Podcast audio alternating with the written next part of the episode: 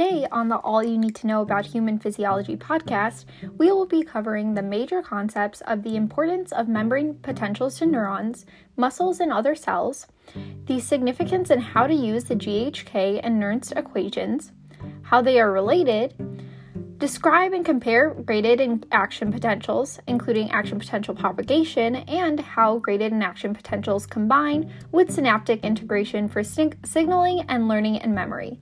We did go over membrane potentials and the Nernst and GHA, GHK equations last week, but we will still do a review of them this week as the information is still very pertinent. Okay, so let's get started. Why are membrane potentials important? The concentration of ions and charges of these ions plays an immense role in how cells are able to get the nutrients they need. Additionally, our nervous system is only able to function as a result of membrane potentials and the interactions between neurons. For example, glial cells are able to support the neuron bodies, form myelin, form barriers, and act as defense or metabolic assistance. In order for these cells to work, a series of events within our neurons occurs. For example, as shown on slide 79, we see that chloride concentration is higher outside the cell, so chloride wants to move from high to low concentration. However, due to the negatively charged proteins inside the cell, there are two forces working in opposition the chemical and electrical gradients. Is there a way we can find how the ions will move with two opposing forces? Yes we can use the Nernst and GHA, GHK equations. The Nernst equation is written as follows E ion equals 61 over Z times the log of the concentration of the ion outside of the cell over the concentration of the ion inside the cell. Now, that may seem like an extensively long equation and just a bunch of numbers and letters, but it is essential to know. Some tips for remembering this, this equation include to remember out goes over in. If you remember the two O's, you will be set with when using this equation. What this equation tells us is the equilibrium potential for a specific ion, so we then can relate that to the membrane potential. But why do we care about equilibrium potential? As Meyer relays, the equilibrium potential can then be used in the GHK equation in order to compare permeabilities. If permeability to an ion increases, the membrane potential will move towards that equilibrium potential. Okay, question time. If the cell's permeability to potassium increases, will the membrane depolarize or hyperpolarize? Yes, you are correct. The membrane potential will hyperpolarize because po- potassium will be leaving the cell and potassium has a positive charge. Next, let's talk about graded potentials because this discussion will be paramount to our discussion later. What are graded potentials? How are they different from action potentials? I will give you a second to brainstorm some ideas. Okay, let's see if we came up with a similar list. Graded potentials have the amplitude of their strength decrease as distance from the stimulus increases, as shown by Meyer on slide 109. Action potentials have a constant amplitude and they also require a change in voltage due to voltage gated ion channels opening. Graded potentials do not require a voltage gated ion and are instead stimulated by ligand binding, kind of like acetylcholine binding to a receptor. Now, going off of that, we have another question. Would acetylcholine binding to a receptor cause a change in voltage of a membrane? Exactly. Yes, they would, but it would not yield as much of a change to the membrane potential as a voltage gated ion channel brings, like sodium or potassium. A helpful way that I remember the differences between graded and action potentials is that I think of my grades in school. They can be up, down, and they change a lot. Action potentials display an all or none behavior, as Meyer relays, so you can think of them like a stubborn person who refuses to change their actions, so amplitude remains constant. Why don't we look more closely into action potentials? The action potential has a series of important points to remember. The action potential consists of initiation, depolarization, signal peak, repolarization, and after repolarization, as Meyer explains. Initiation begins with graded potentials, as mentioned before. Next, depolarization, an increase in the membrane potential, occurs when voltage gated sodium ion channels open and they are soon inactivated at the peak in order to prevent backflow of the action potential. As Meyer continues, after the peak, potassium ion channels open, allowing potassium to flow out, hyperpolarizing the membrane, and eventually leading to a refractory period, uh, like we were saying before. So let's talk about that a little bit more. So, my question is where is the permeability to sodium ion channels the greatest during an action potential? Yes, at the peak, because that is where the most voltage gated sodium ion channels are open, leading to the greatest depolarization of the membrane.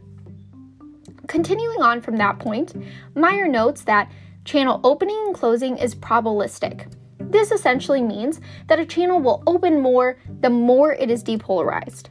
On slide 33, we are able to see the three rules of the sodium ion channels. One, the membrane potential depolarizes when sodium ion channels are open. Two, they only stay open for a very short amount of time. And three, they inactivate after opening, as Meyer relays. Overall, what you need to remember is that action potentials cannot propagate to completion without the passive spread of graded potentials that allows the threshold to first be met.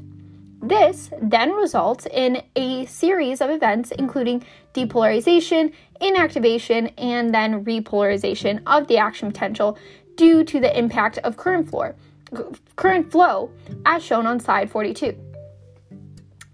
Let's now move on to our next topic of myelination.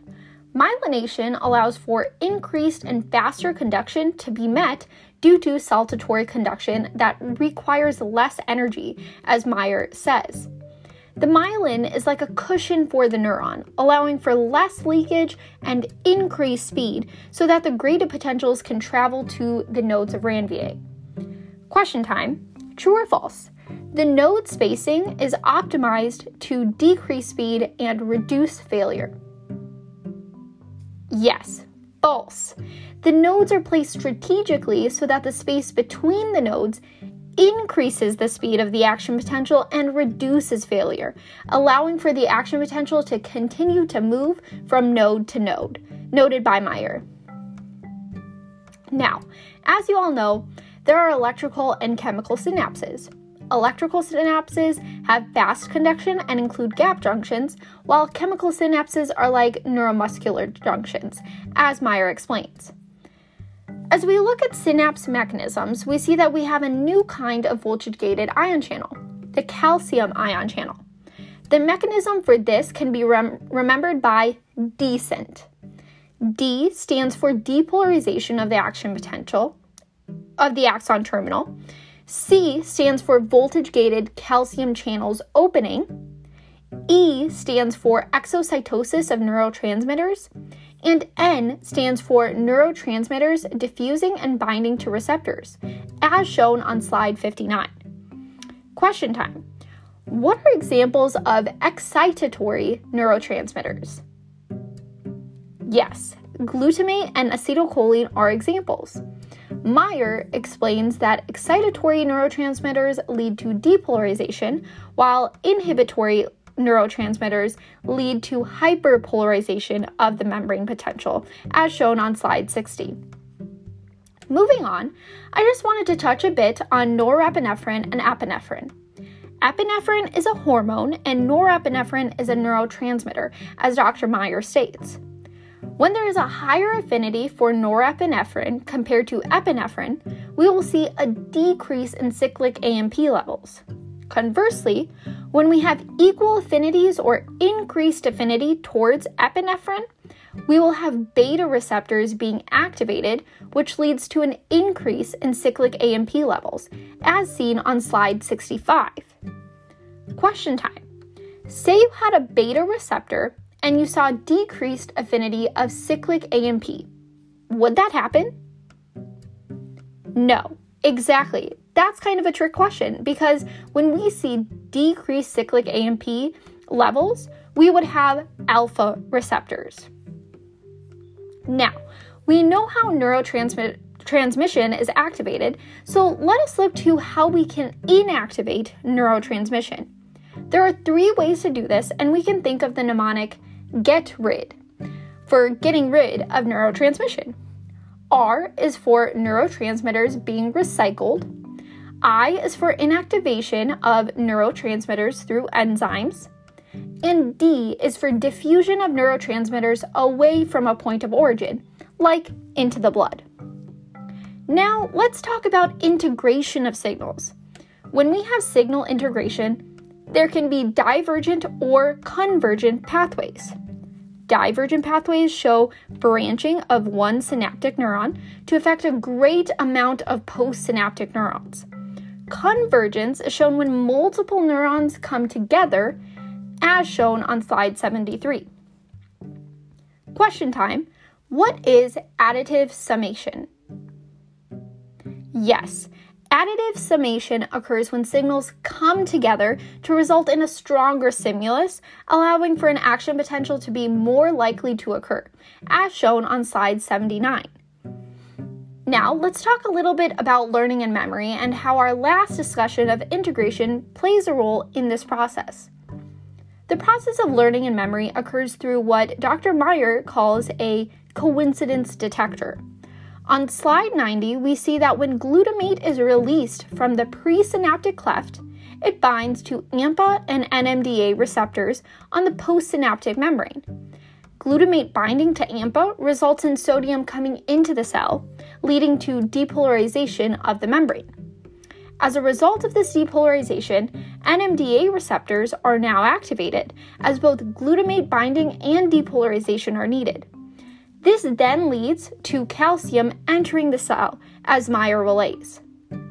Calcium then can act as a second messenger and act on the presynaptic cell, triggering increased glutamate release due to its paracrine mechanism, as Meyer shows. When both of these mechanisms occur together, Meyer relays that this is called associative memory. Our last topic for today's podcast will cover a little bit about frequency coding. Frequency coding shows that a stronger stimulus can result in an increased frequency of action potentials, leading to an increased amount of neurotransmitters released, as shown on slide 98. Meyer relays that this results in an increased firing rate as well. One last question Is neurotransmitter release proportional to graded potential amplitude or action potential rate? That was kind of a trick question because it is proportional to both. If you have increased amplitude or increased rate of firing, you will see an increase in neurotransmitter release in both ways. So, that's all for today. I hope you learned something about the importance of membrane potentials to neurons, muscles, and other cells, the significance and how to use the GHK and Nernst equations, and how they are related, Describe and compare graded and action potentials, including action potential propagation, and how graded and action potentials combine with synaptic integration for signaling and learning and memory. See you next week for a further discussion about the nervous system. All of the information today was brought to you by lectures titled Bio 3200 MLO2 121 and Bio 3200 ML03 128 by Dr. Karen Meyer. Let me know if you have any other questions and have a great rest of your day.